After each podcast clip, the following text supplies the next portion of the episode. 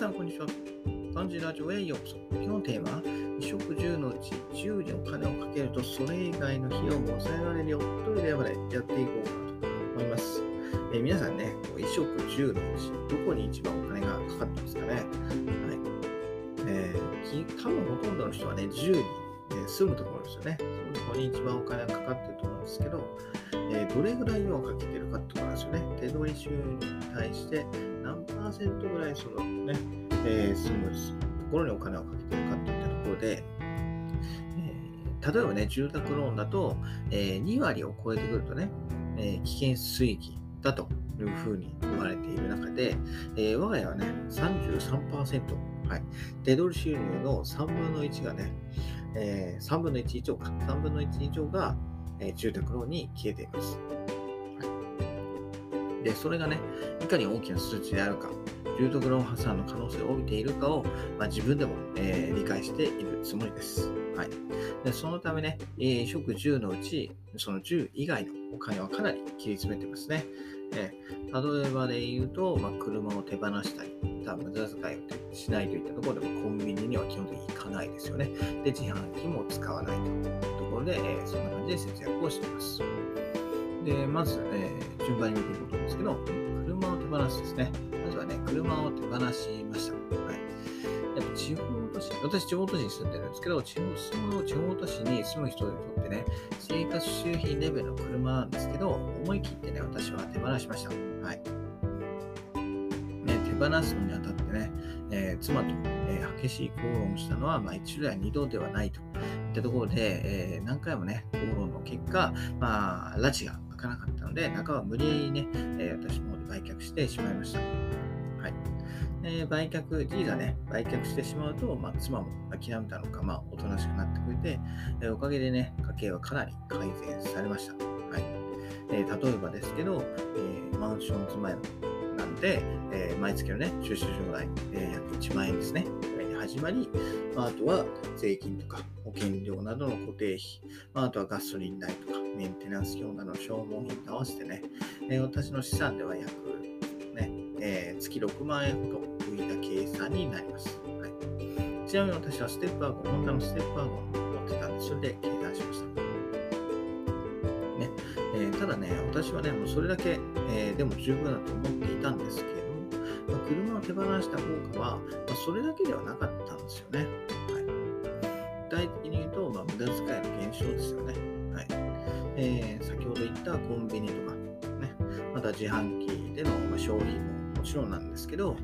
車を持っているとね、ちょっとした用事でね、車を出したくなっちゃうんですよ。例えば買い忘れたものを買いにまた車で行くとか、あとは気晴らしでドライブ行くとかね。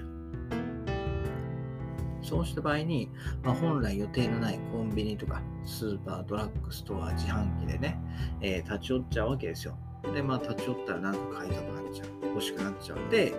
ジュース買ってみたり、スナック菓子買ってみたりといったところで、うん、ね、ついついお金を使ってしまうと。はい、特にね、えー、私はね、こうどうしてもね、あの、ラーメンコーナー気になっちゃうんですよね。スーパーとかドラッグストアや、もちろんコンビニもそうですけど、カップラーメンのコーナーがついね、気になっちゃうんです。新商品出てないかなと思って気になっちゃって、ね、美味しそうなのを見るとついつい欲しくなるといったところで、1回のね、支出はもちろんね、数百円、ね、1000円ぐらいかもしれない。けれども、それが回数を重ねていったときに、どんどんね、地にも詰まれば山となるといったところで、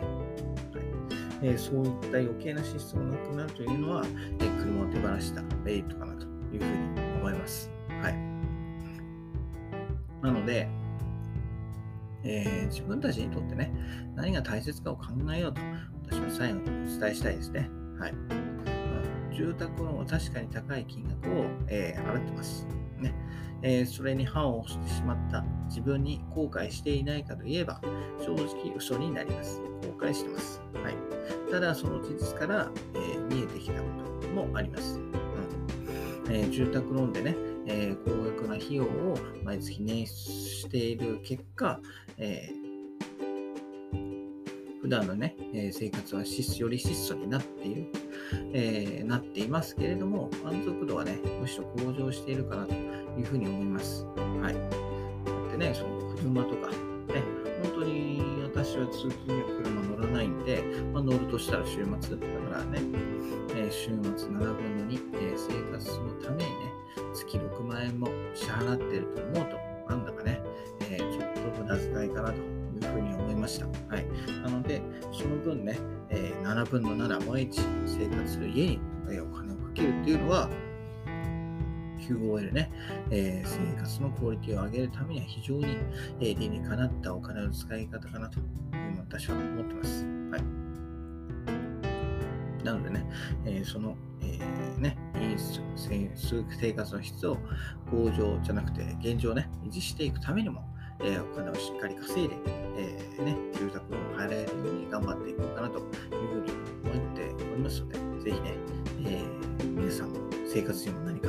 え、気づきがあれば幸いです。といったところでね、今日は食事、不食10のうち10にお金をかけるとそれ以外の費用も抑えられるよというテーマでお話しさせていただきました。それではまた明日。バイバイ。パパナイスデー